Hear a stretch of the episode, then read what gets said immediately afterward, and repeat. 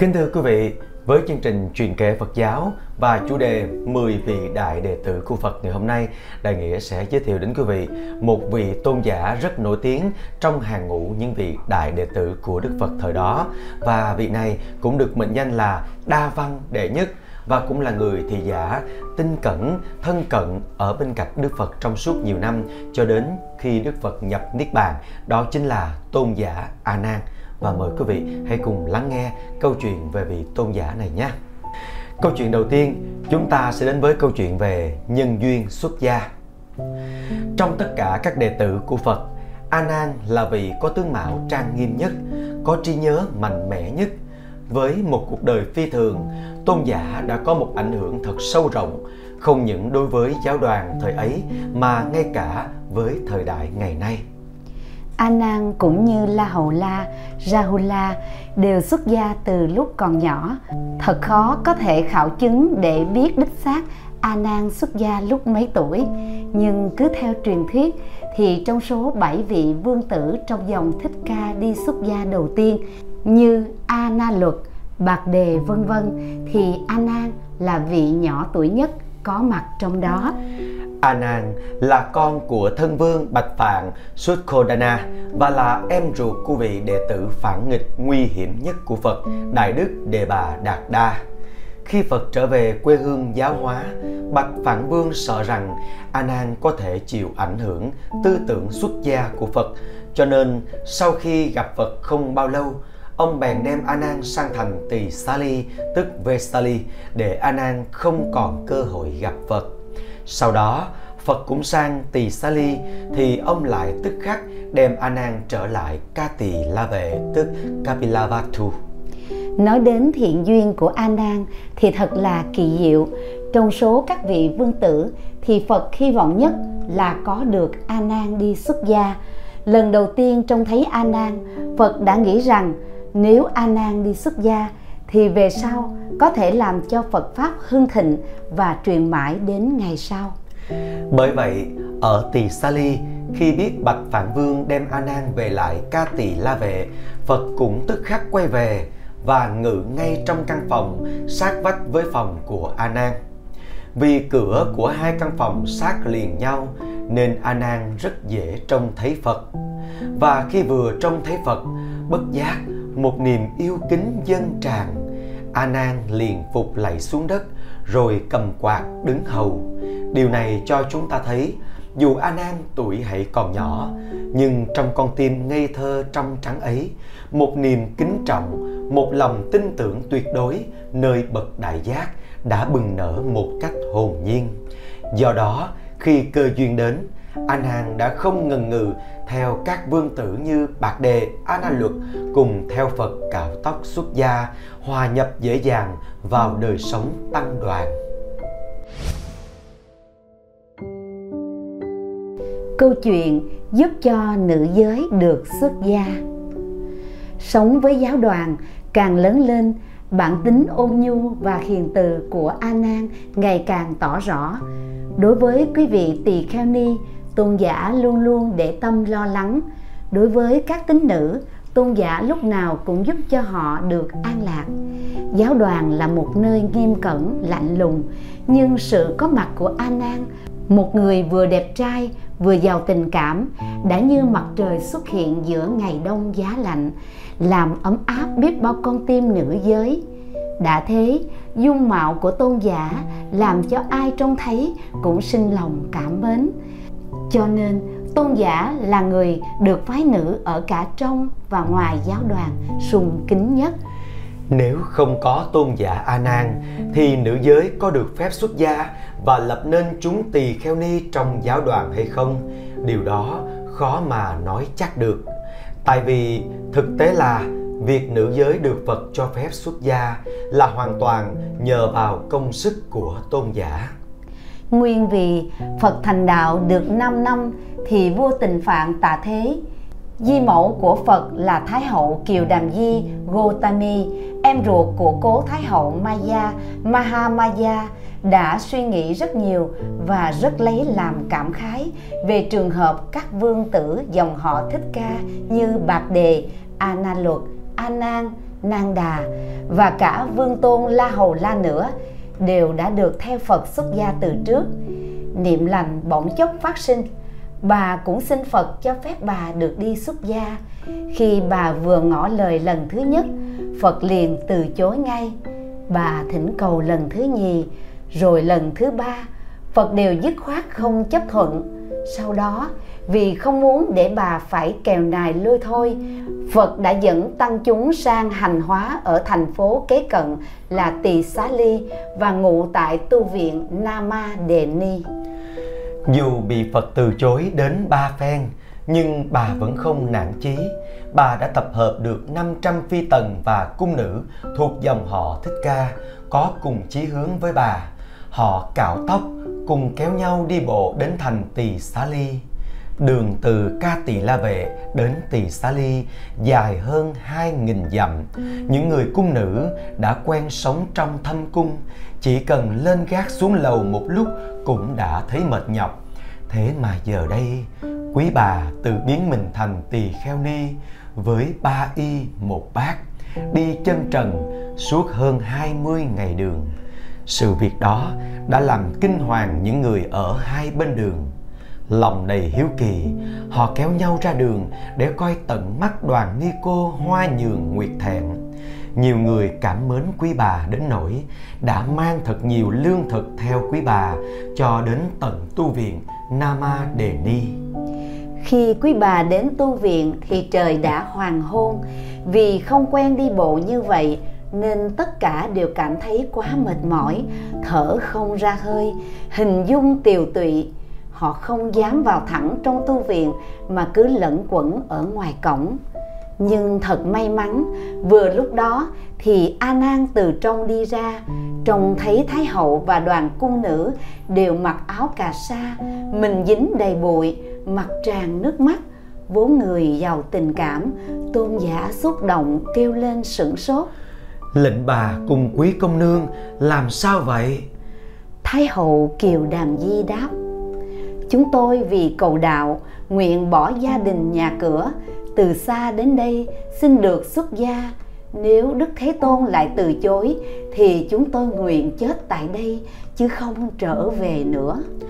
Lời lẽ chí thành của Thái hậu làm tôn giả thêm xúc động, tôn giả an ủi quý bà. Xin lệnh bà cùng quý công nương yên tâm. Trông thấy tình cảnh này của quý bà, tôi cũng rất ái ngại.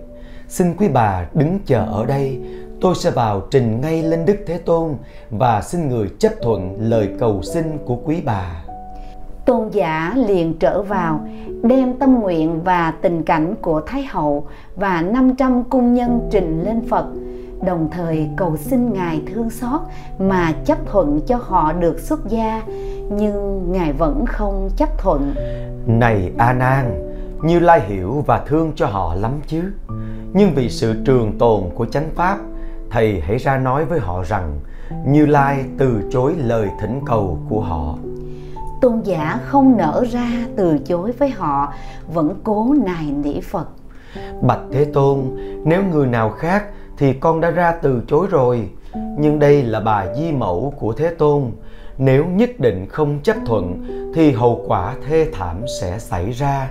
Vì bà đã quyết tâm rằng nếu Thế Tôn từ chối lần này nữa thì bà và tất cả cung nữ đi theo đều nguyện chết tại chỗ chứ không chịu trở về. Này A Nan, trong tăng đoàn thật không nên chấp nhận cho nữ giới xuất gia. Vì vận động cho nữ giới mà tôn giả đã hết sức biện bạch. Bạch Thế Tôn, không lẽ trong Phật Pháp lại có sự phân biệt nam nữ sao?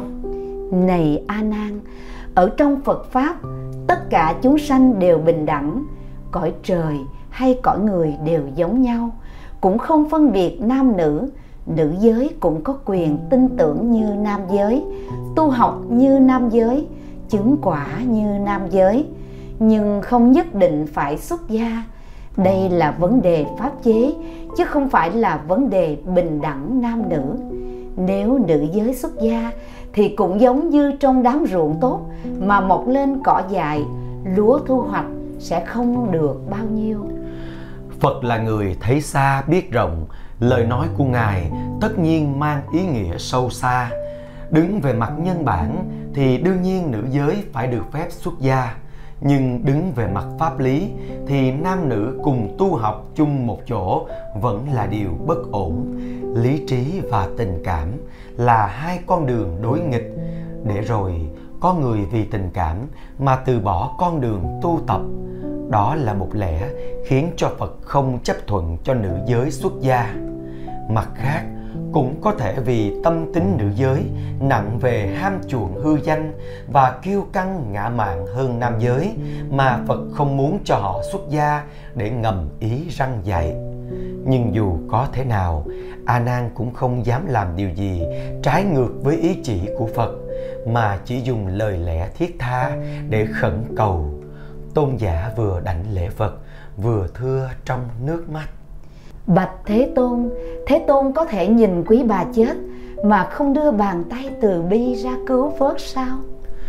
Phật biết rằng trên thế gian này nhiều lúc cũng không thể làm cho chu toàn giữa pháp lý và tình cảm được.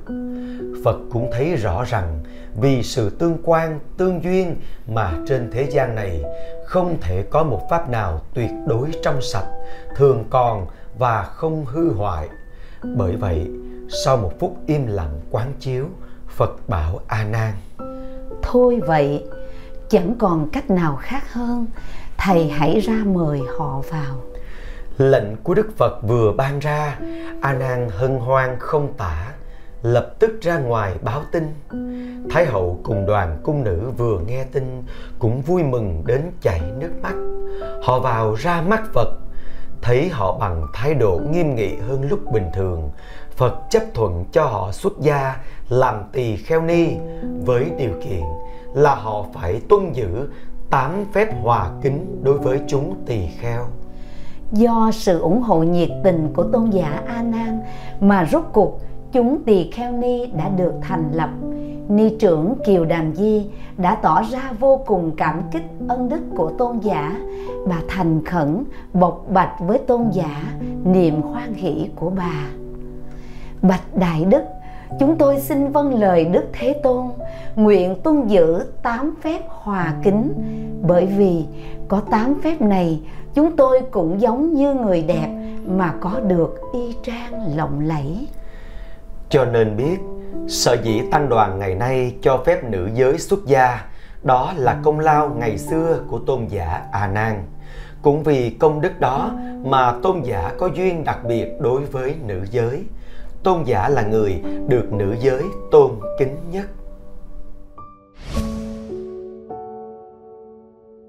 Câu chuyện nạn ma đăng già. Tuổi trẻ đẹp trai như a nan cũng là nguyên do gây ra nhiều chuyện rắc rối. Một ngày nọ, a nan ôm bác vào thành xá vệ khất thực. Trên đường về, tôn giả thấy khát nước nhân đi ngang một cái giếng tôn giả thấy một cô gái dòng hà tiện đang đứng kéo nước, liền ghé vào nói, thưa cô, xin cô vui lòng cho tôi gáo nước. Cô gái quay lại nhìn, thấy một vị tỳ kheo trẻ tuổi, tướng mạo uy nghiêm, liền nhận ra đó là tôn giả a nan. Cô nhìn lại trang phục của mình, tự thấy làm xấu hổ. Cô nói, bạch đại đức, không phải con tiếc gì một ít nước, nhưng sự thật là con vốn thuộc dòng hạ tiện nên không có tư cách để cúng dường đại đức. Thưa cô tôi là kẻ tu hành. Trong tâm tôi không bao giờ có niệm phân biệt về sang hèn trên dưới. Cô gái nghe nói thế thì lòng rất vui liền dâng nước cúng dường. Tôn giả uống nước xong nói lời cảm ơn rồi lặng lẽ bước đi. Nhưng cũng trong lúc ấy mối tình đầu bỗng như vừa chớm nở trong lòng cô thiếu nữ. Bất giác, nàng đưa mắt đắm đuối nhìn theo bóng dáng xa dần của a nan. Ôi, cái dáng vẻ của con nhà vua chúa trông cao sang quý phái như thế kia. Giọng nói nhỏ nhẹ, êm ái như thế kia. Tất cả như một nét bút, vừa vẽ đậm lên trái tim trong trắng của nàng. Không làm sao xóa nhòa được, nàng mơ màng mong ước giá mình được gả cho người ấy thì hạnh phúc biết chừng nào. Nàng về nhà mà tâm trí cứ ngẩn ngẩn ngơ ngơ, cơm nước không màng, việc nhà biến nhát. Suốt ngày chỉ nằm để tưởng nhớ bâng khuâng. Bị mẹ cật vấn, lúc đầu nàng không chịu nói, nhưng hỏi đến lần thứ ba thì nàng xin mẹ phải mời cho được tôn giả a nan về nhà, vì nàng tin rằng thế nào tôn giả cũng chịu làm chồng nàng. Bà mẹ cảm thấy việc này vô cùng khó khăn. Một người đã xuất gia, làm tỳ kheo mà lại là người thuộc dòng vua chúa, thì làm sao có thể làm rể nhà này được? Nhưng vì bà quá thương con, không làm cũng không được. Bà bèn nhờ một vị thầy pháp giỏi ma thuật giúp cho một câu thần chú cứ chờ đến khi a nan đi khất thực qua nhà, thì liền đọc câu thần chú, làm cho tâm trí tôn giả mê loạn. Thần chú có linh nghiệm hay không thì không biết, nhưng sự thật là a nan đã bị mê hoặc vì cô thiếu nữ này. Khi tôn giả đi ngang qua nhà nàng, thì nàng đứng trước nhà nhìn tôn giả mỉm cười, rồi vẫy tay mời gọi. Tôn giả như mê, như tỉnh, bước thẳng vào nhà thiếu nữ nàng vừa mừng, vừa thẹn, cứ cuốn cả lên, chưa biết phải làm gì. Giữa lúc đó thì tôn giả bừng tỉnh, tự biết mình là tỳ kheo, đã thọ đại giới. Tôn giả nghĩ ngay đến phật, nhờ oai lực của phật gia hộ, trí tuệ tôn giả sáng hẳn lên và như là phật đang cho nổi một luồng gió mạnh để bảo hộ và đưa tôn giả trở về tu viện kỳ viên. Ngày hôm sau với tâm trí hoàn toàn định tĩnh, tôn giả lại ôm bác vào thành khất thực. Nhưng thật lạ lùng, hôm nay cô thiếu nữ kia lại mặc áo mới, đeo tràng hoa, đứng sẵn bên đường từ lúc nào để chờ tôn giả. Khi tôn giả vừa đi tới, thì nàng liền bám sát theo sau, như con thiêu thân bu theo ngọn đèn không rời nửa bước tôn giả quýnh quán nhất thời chưa biết làm cách nào bèn quay về tu viện trình sự việc lên phật. Phật bảo tôn giả đi gọi thiếu nữ đến gặp ngài. Tôn giả vừa ra đến cổng thì đã thấy nàng đứng đợi ngay ở đó. Tôn giả hỏi sao cô theo tôi hoài vậy? Thầy thật là một anh chàng ngốc mới hỏi một câu như vậy. Phật cần gặp cô mời cô hãy theo tôi nghe nói đến phật. Nàng cảm thấy lo sợ nhưng vì quyết phải chiếm được a nan nên nàng cố mạnh dạn lên theo a nan vào ý kiến phật. Phật hỏi a nan là một người tu hành muốn được làm vợ a nan thì trước hết cũng phải đi tu một năm con có bằng lòng không? Nàng ngạc nhiên quá đâu có dè phật lại hiền đến mức độ đó. Nàng nghĩ chuyện này quá dễ. Chẳng qua chỉ là phương tiện để thành toàn cho mình mà thôi cho nên nàng chịu liền. Bạch thế tôn con bằng lòng. Theo pháp chế của ta thì việc xuất gia của con phải được cha mẹ chấp thuận. Vậy con có thể mời cha mẹ đến đây để chứng kiến việc xuất gia của con hay không? Nàng nghĩ lại phật không chút gì làm khó mình. Điều kiện của người thật quá dễ thực hiện. Nàng bèn chạy một mạch về nhà, mời mẹ cùng lên tu viện. Trước mặt phật, mẹ nàng rất hoan hỷ. Muốn con gái bà đi tu một năm cũng chẳng sao, miễn là sau đó được làm vợ a nan thì thôi. Với niềm vui sẽ cùng a nan thành chồng vợ, nàng vô cùng hân hoan được cạo tóc, mặc áo cà sa để trở thành tỳ kheo ni. Ni cô mới mẻ này rất siêng nghe phật nói pháp, rất tinh tấn trong việc tu tập. Cô hoàn toàn hòa nhập vào nếp sống, sinh hoạt, tu học trong ni chúng. Từ đó, tâm si tình đầy dục vọng của cô mỗi ngày lắng xuống dần. Không đầy nửa năm từ ngày xuất gia, một hôm chợt nhớ lại hành vi đầy ái dục của mình ngày trước cô cảm thấy hổ thẹn vô cùng. Phật thường nhắc nhở, năm thứ dục vọng đều là pháp bất tịnh, là nguồn gốc của mọi khổ đau. Loài thiêu thân vì không hiểu biết nên tự gieo mình vào lửa để bị chết cháy. Loài tầm không hiểu biết nên cứ nhả tơ để trói lấy mình. Nếu không vướng mắc vào năm thứ dục vọng kia, thì tâm ý sẽ được thanh tịnh, cuộc sống sẽ được tự tại, an vui một hôm, trong lúc tâm ý đã trở nên thật tĩnh lặng, cô chiêm nghiệm lại thấy rõ tư tưởng luyến ái của mình đối với tôn giả a nan là hoàn toàn lầm lỗi, bèn đi tìm phật để tỏ lòng sám hối.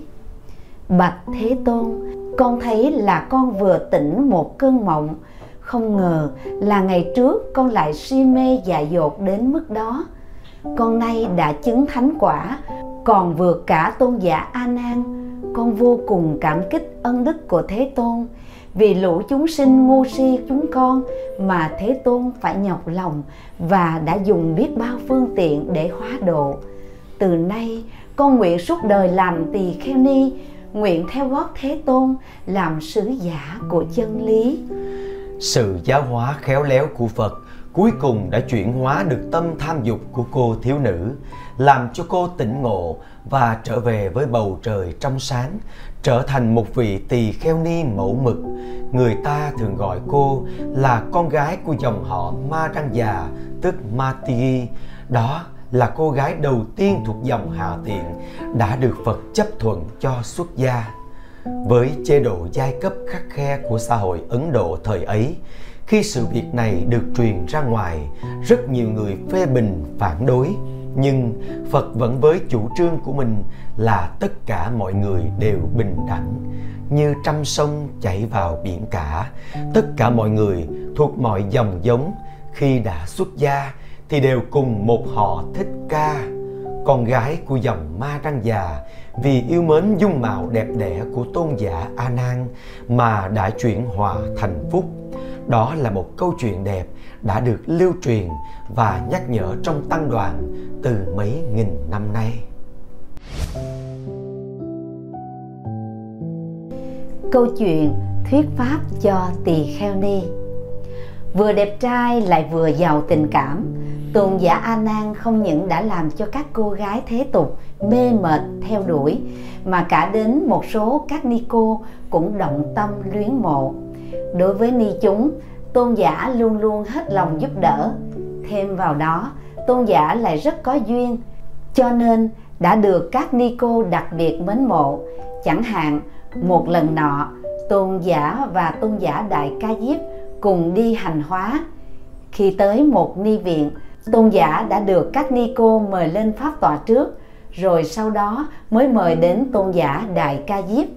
Mặc dù về tuổi đời tuổi đạo giới hạnh tôn giả đều kém thua tôn giả đại ca diếp nhưng các cô không cần để ý đến những điều đó.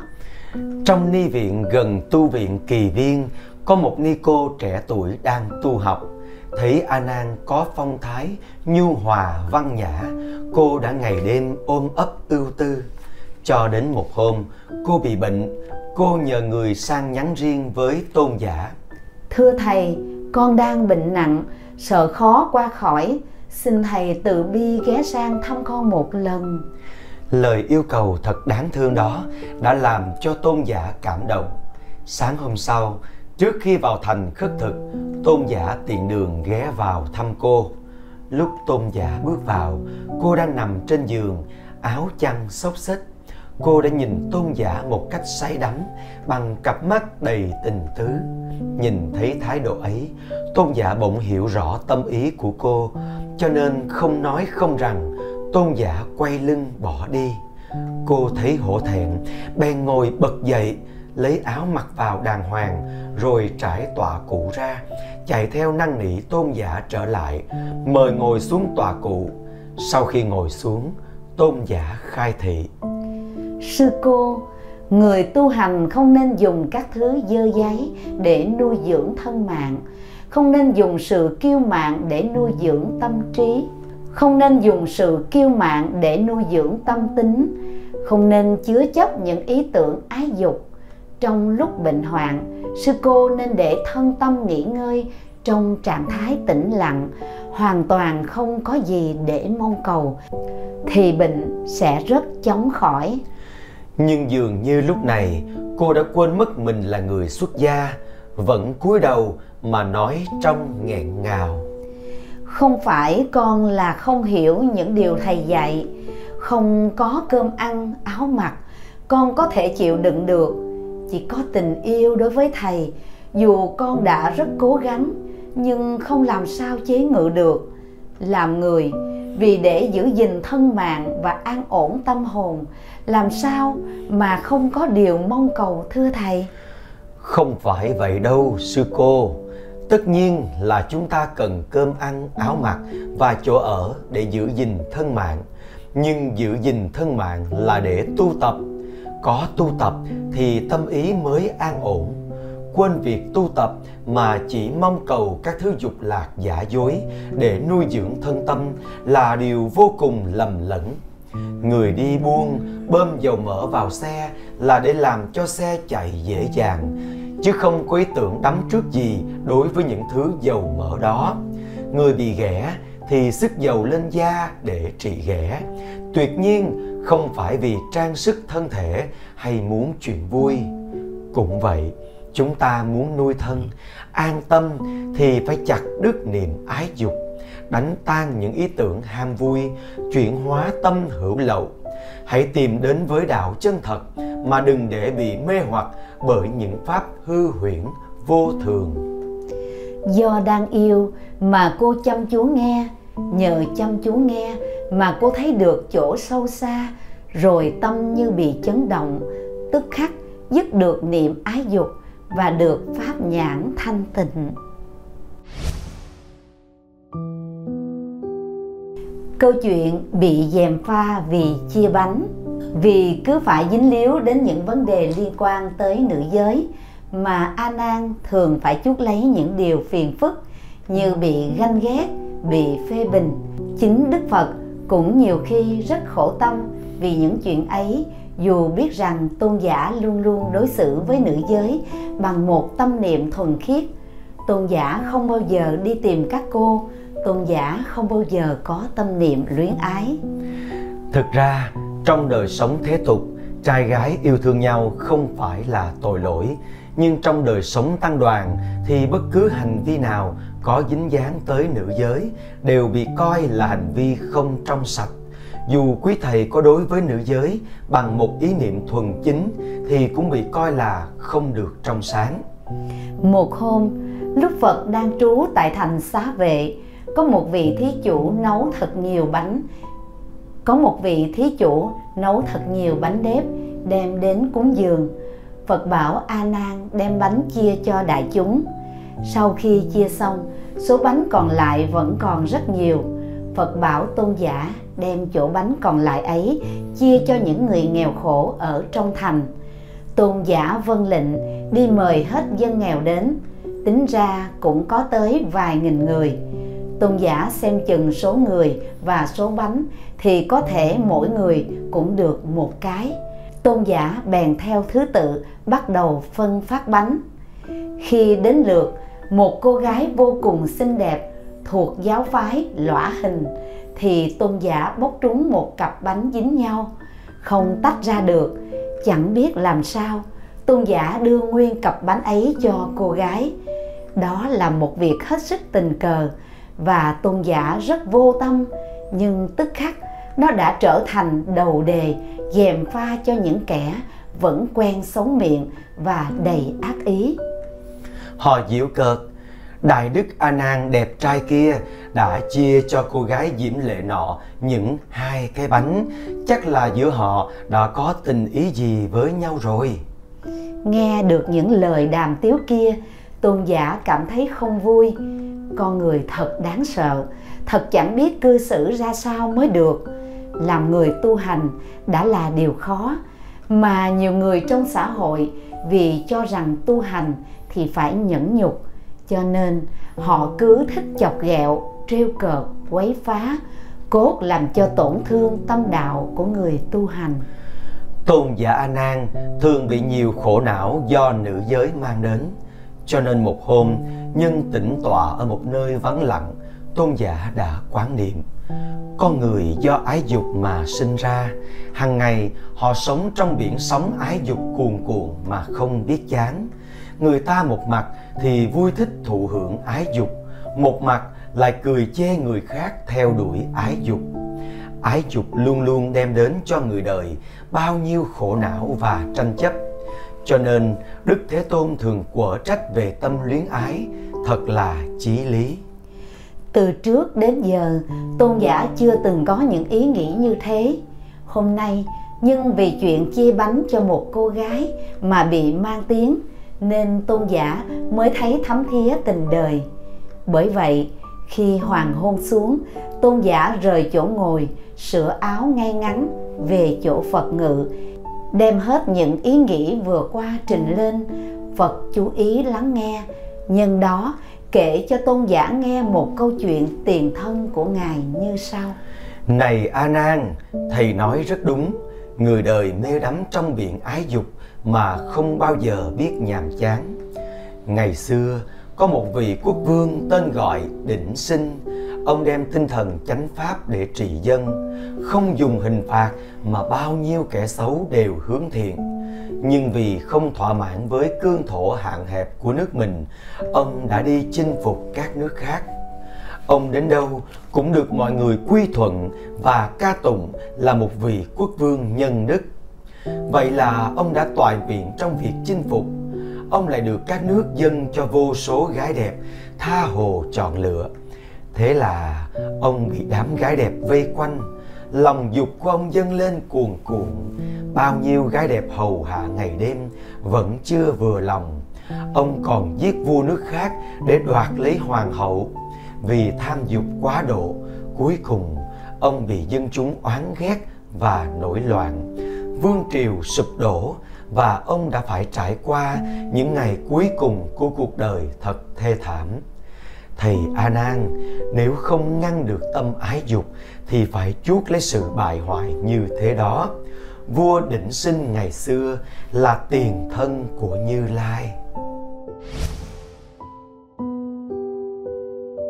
Câu chuyện làm thị giả của phật từ lâu phật đã thấy rõ a nan là người có thể nối truyền chánh pháp bởi vậy khi thấy tôn giả bị nạn về nữ giới quá nhiều Phật muốn tôn giả phải làm thị giả cho mình để tôn giả có thể tự giữ mình và chuyên tâm tu tập. Lúc bấy giờ là 22 năm sau ngày thành đạo, lúc ấy Ngài đang trú tại tu viện Trúc Lâm và tôn giả A Nan được chọn làm thị giả thường xuyên cho Ngài. Trước đó, sau khi Phật thành đạo không lâu, đã từng có quý vị đại đức xá lợi Phất và một kiền liên hầu hạ Phật sau đó thì có Đại Đức Kapala nhưng từ 20 năm trở lại đây thì Phật không có một vị thị giả thường xuyên nào mà việc hầu hạ Phật đều do chư Tăng thay phiên nhau. Nhân vì gần về già, Phật cần có một vị thị giả thường xuyên luôn ở bên cạnh. Cho nên một hôm, chư vị tỳ kheo đã hội họp lại để đề cử một vị đứng ra lãnh trách nhiệm này. Trong buổi họp, các vị đệ tử thượng thủ của Phật đã có mặt đông đủ. Trong số các vị ấy, Kiều Trần Như tức Kondana là người đầu tiên đứng lên xin nhận làm thị giả cho Phật. Tôn giả Kiều Trần Như nguyên là một trong những người bạn đồng tu khổ hạnh với Phật khi xưa. Tôn giả cũng là vị tỳ kheo đầu tiên của tăng đoàn. Dù tuổi tác có cao hơn Phật, tôn giả vẫn nguyện đem hết cuộc đời còn lại để hầu hạ Phật. Nhưng Phật không chấp thuận vì Ngài thấy tôn giả đã già, chỉ mong tôn giả tự lo mọi việc cho mình cũng đã là quý lắm rồi. Sau đó, một số quý vị khác cũng xung phong lãnh trách nhiệm, nhưng Phật đều khuyên họ nên đi hành hóa các nơi thì tốt hơn. Lúc ấy, một kiện liên hiểu được ý tứ của Phật bèn cùng xá lợi Phất khích lệ A Nan rằng: Sư huynh A Nan, ý của Đức Thế Tôn là muốn sư huynh làm thị giả cho người.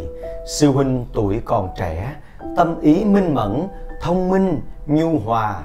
Chúng tôi hy vọng sư huynh nhận làm thị giả cho Đức Thế Tôn. À, A Nan thấy trách nhiệm nặng nề nên không dám nhận, nhưng vì hai vị tôn túc khuyên bảo mãi, Cuối cùng tôn giả đã nhận lời với ba điều kiện. Một, tôn giả sẽ không mặc y phục của Phật bất luận cũ mới. Hai, nếu có vị thí chủ nào thỉnh Phật thụ trai, tôn giả sẽ không đi cùng với ngài ba nếu không phải đến lúc gặp phật thì tôn giả không đến. Ngoài ba điều kiện ấy ra tôn giả nguyện tuân theo ý của đại chúng để hầu hạ phật. Theo đường xưa mây trắng của thiền sư nhất hạnh thì tôn giả a nan đã xin phật chấp nhận đến 8 điều kiện. Một Phật đừng cho tôn giả những y áo mà thí chủ đã cúng dường ngài.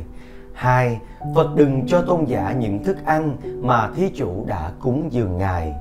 Ba, Phật đừng cho tôn giả ở cùng một tỉnh thất với ngài. 4. Phật đừng cho tôn giả đi theo khi thí chủ thỉnh ngài thọ trai. 5. Xin Phật cùng đi với tôn giả khi tôn giả được thí chủ mời thọ trai. 6.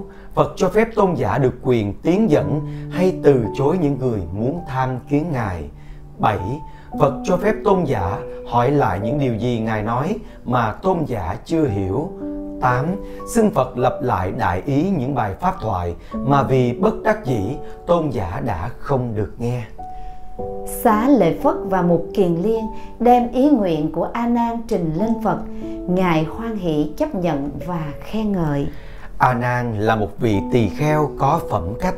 Những điều kiện của thầy ấy đưa ra đều nhằm tránh miệng tiếng dèm pha, vì người ta có thể cho rằng thầy ấy vì muốn có áo mặc nên chịu hầu hạ Như Lai, vì muốn có thức ăn ngon nên chịu hầu hạ Như Lai.